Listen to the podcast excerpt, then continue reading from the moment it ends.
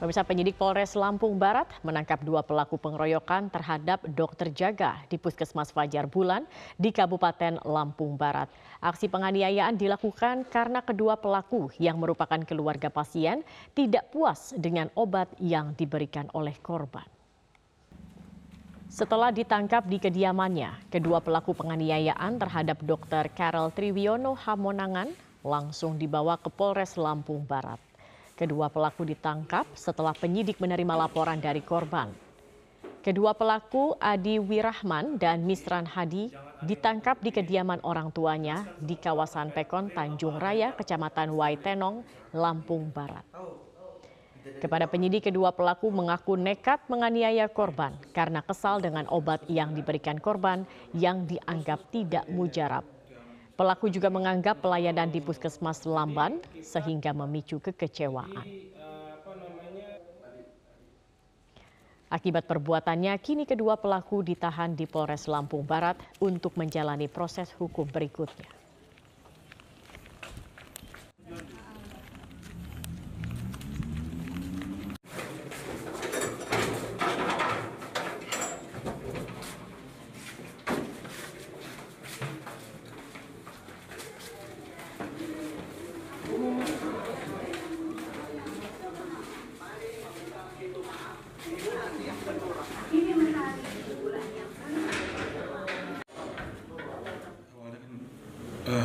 Kejadian itu keluarga pasien dipanggil ke dalam oleh dokter saya masuk ke dalam.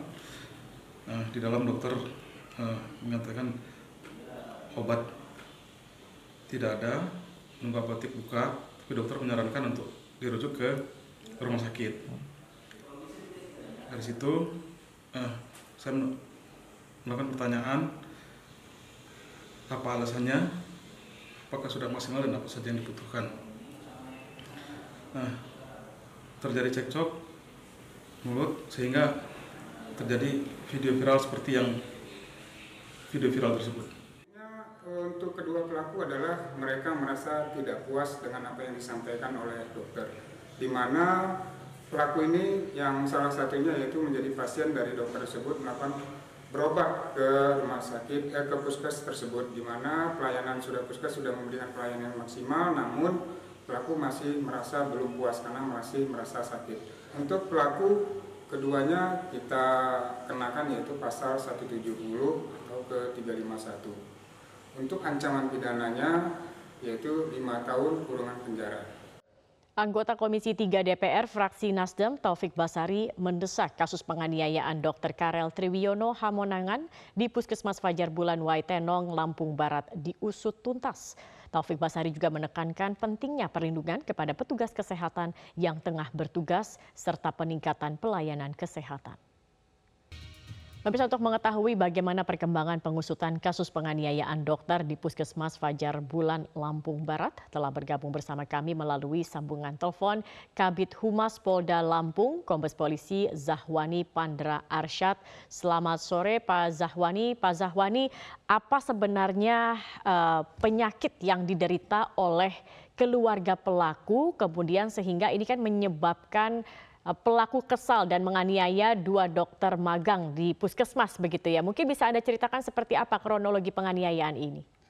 Ya, jadi yang patut kita prihatin adanya tenaga profesi seorang dokter yang tentunya ini sedang bertugas intensif di salah satu puskesmas di Pajar Bulan di Kabupaten Lampung Barat.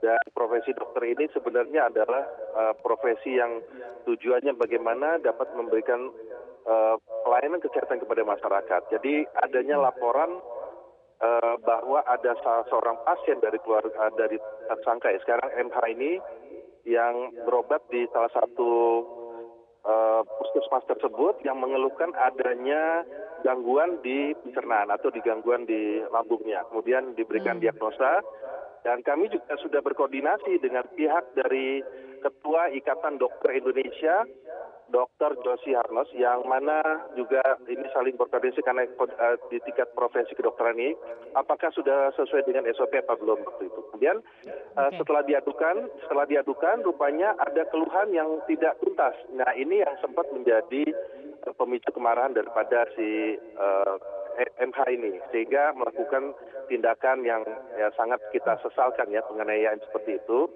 dan akhirnya dengan respon cepat dari pihak Polres Lampung Barat melalui Satreskrim ini melakukan tindakan respon cepat dan segera mengamankan dan memproses uh, daripada pelaku dan juga uh, tersangka sudah kita amankan dan uh, korban juga sudah kita uh, berikan suatu perlindungan Baik. dan saat ini sudah dilakukan proses secara hukum begitu Mbak Zakia. Hmm.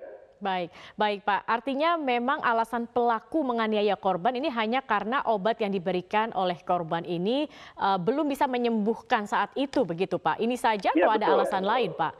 Betul betul. Sementara itu yang dikeluhkan karena kok hmm. begitu diberikan obat dia belum ada karena memang standar dari operasional standar standar layanan operasional di tingkat puskesmas seperti itu memang kalau kami tanyakan Baik. dan Baik. Uh, tidak bisa harus dirujuk ke rumah sakit berikutnya. Nah ini yang dia kesalkan kenapa kok dia ada reaksi. Tetapi Baik. sudah diakui dari pelaku adanya penyesalan dan mengakui perbuatan itu dan mempertanggungjawabkan secara hukum dan kami juga akan proses secara hukum ya sesuai dengan uh, tujuan kami akan melakukan upaya-upaya hukum lainnya yaitu adalah Pak Zahwani uh, latar belakang pelaku pernah tidak melakukan hal serupa sebelumnya Pak? Kalau kita melihat ya, alasannya kan ini mungkin bisa dibilang uh, alasan yang uh, sangat bukan mendasar begitu ya untuk melakukan penganiayaan begitu ya. Ini ya. uh, apakah memang pernah ada riwayat sebelumnya bahwa mereka pernah melakukan hal serupa uh, penganiayaan begitu Pak yang dilakukan oleh pelaku? Ya, ini karena memang proses penyidikan sedang berjalan ya Mbak, pasti kita akan kita lihat bagaimana uh, habitual action ya, artinya perilaku daripada diduga pelaku ini selama ini seperti apa, karena kami tentunya mempunyai suatu catatan kepolisian berdasarkan SKCK, nantinya kan surat keterangan catatan kepolisian akan kita monitor bagaimana uh, apa apa yang sudah pernah dia lakukan sebelumnya terhadap perilaku ataupun perbuatan-perbuatan yang melanggar pidana seperti ini. Mungkin begitu Baik. Mbak. Baik, Pak Zahwani terakhir uh, bagaimana kondisi para korban saat ini, Pak? Ya, baik. Jadi karena saya juga sudah koordinasi dengan Kapolres Lampung Barat, AKBP Heri Sugeng, dan juga perintah Bapak Kapolda Lampung Irjen Pol Helmi Santika, agar betul-betul diberikan perlindungan kepada para tenaga medis. Salah satu wujud daripada negara hadir itu melindungi daripada profesi dokter. Karena bagaimanapun juga dari segi etika profesi kedokteran ini adalah tujuannya adalah bagaimana memberikan penyelamatan atau memberikan kesehatan. Dan ini untuk korban saat ini sudah dalam keadaan uh, dalam pemantauan kami, dalam perlindungan kami dan juga uh, dari ID Lampung Barat juga demikian dan uh, semuanya berjalan dengan apa yang kita harapkan. Semoga Baik. tidak akan terulang lagi hal, hal seperti ini. Ini adalah kita pembelajaran harapkan. terakhir pada warga masyarakat. Betul, kita harapkan ini menjadi yang terakhir. Peneliti BRIN Andi Pangerang Hasanuddin dijadwalkan menjalani sidang etik ASN hari ini buntut kasus komentar bernada ancaman terhadap warga Muhammadiyah yang ia tulis di media sosial. Pihak BRIN membenarkan adanya agenda sidang etik untuk Andi Pangerang yang dilakukan secara tertutup. Hingga Rabu siang, BRIN belum merilis keterangan lengkap terkait sidang etik Andi Pangerang Hasanuddin. Pemeriksaan terhadap Andi Pangeran sebagai ASN salah satunya akan mengacu pada peraturan pemerintah nomor 94 tahun 2021 tentang disiplin ASN. Sesuai PP tersebut, sanksi yang dapat dikenakan adalah sanksi teguran sebagai yang paling ringan hingga sanksi terberat yakni pemberhentian. Komentar Andi di media sosial sebelumnya viral karena mengandung ancaman terhadap warga Muhammadiyah. Sementara itu pengurus Pusat Pemuda Muhammadiyah telah melaporkan Andi ke Bares Krim Polri dengan tuduhan fitnah, pencemaran nama baik, dan ujaran kebencian. Kini Direktorat Tindak Pidana Siber Bares Krim Polri tengah menyelidiki kasus ini.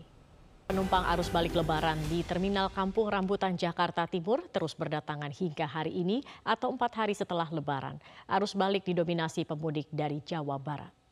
Para pemudik melalui Terminal Kampung Rambutan terus berdatangan hingga hari ini. Namun puncak arus balik telah terlewati pada selasa kemarin dengan jumlah kedatangan 7.390 penumpang. Mayoritas pemudik datang dari Jawa Barat, namun ada juga bus yang datang dari Jawa Tengah dan Jawa Timur. Pihak Terminal Kampung Rambutan kini bersiap untuk arus mudik gelombang kedua yang diprediksi terjadi pada akhir pekan mendatang.